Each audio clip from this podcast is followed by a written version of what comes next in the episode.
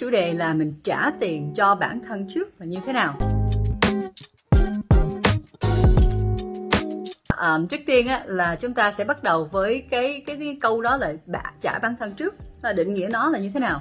Thì trả bản thân trước á, là một cái giống như là cái cái tư duy bạn là nhà đầu tư.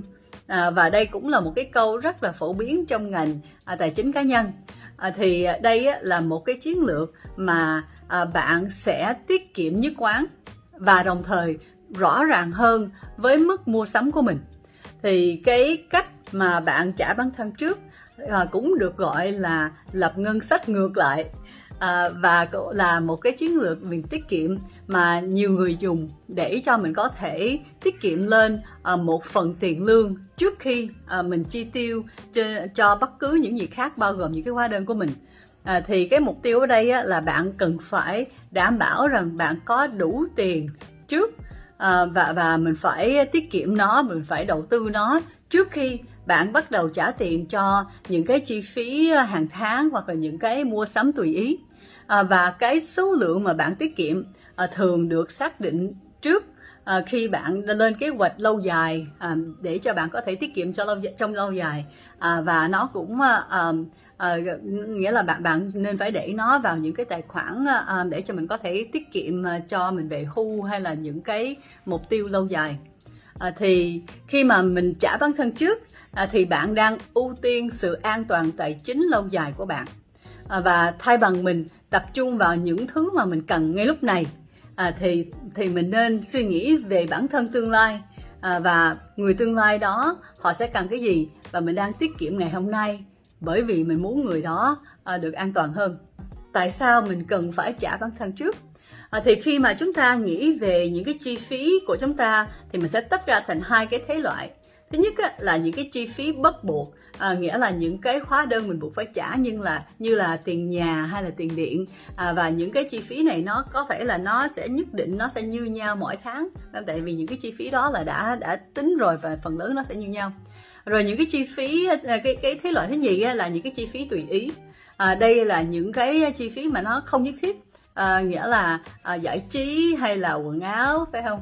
À, và những cái chi phí này có thể là hàng tháng nó sẽ khác. Nó sẽ phụ thuộc phụ thuộc vào bạn đi đâu chơi bạn gặp được cái món nào thấy quá hấp dẫn trong chợ hay là gì đó. À, thì thì đó là cái hai cái thế loại.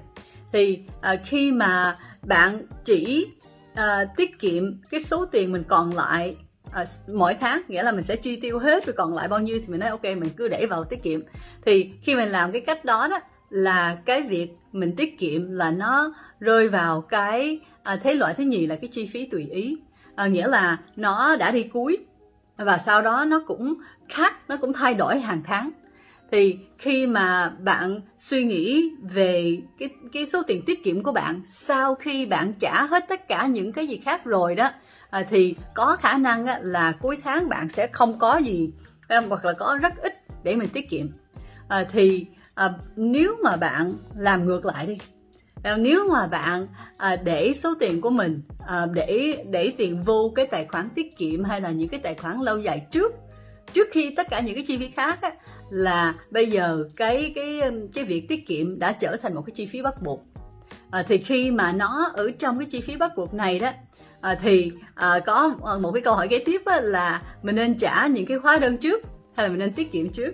Thì đây cũng là một cái tranh luận à, giữa rất nhiều người trong ngành tài chính cá nhân. À, với linh á, thì linh nghĩ á, thì mình nên làm cả hai. À, nghĩa là trước tiên á, là bạn nên tiết kiệm trước tiết kiệm một phần nhỏ thì có thể là nếu mà tổng quan mình muốn tiết kiệm là là ở mức nào đó thì bây giờ ngay lúc đầu mình sẽ tiết kiệm mang 50% của mức đó. Ngay lúc ngay lúc đầu luôn ngay lập tức luôn trước khi mình trả tất cả những cái hóa đơn. À, rồi sau đó mình mới trả hết những cái hóa đơn trả tiền nhà tiền xe tiền điện gì đó. À, rồi sau đó còn cái phần ờ, phần còn lại thì mới tiết kiệm cái cái 50 phần trăm còn lại. Rồi sau đó nữa nếu còn nữa đó thì mới có thể chi tiêu à, tùy ý.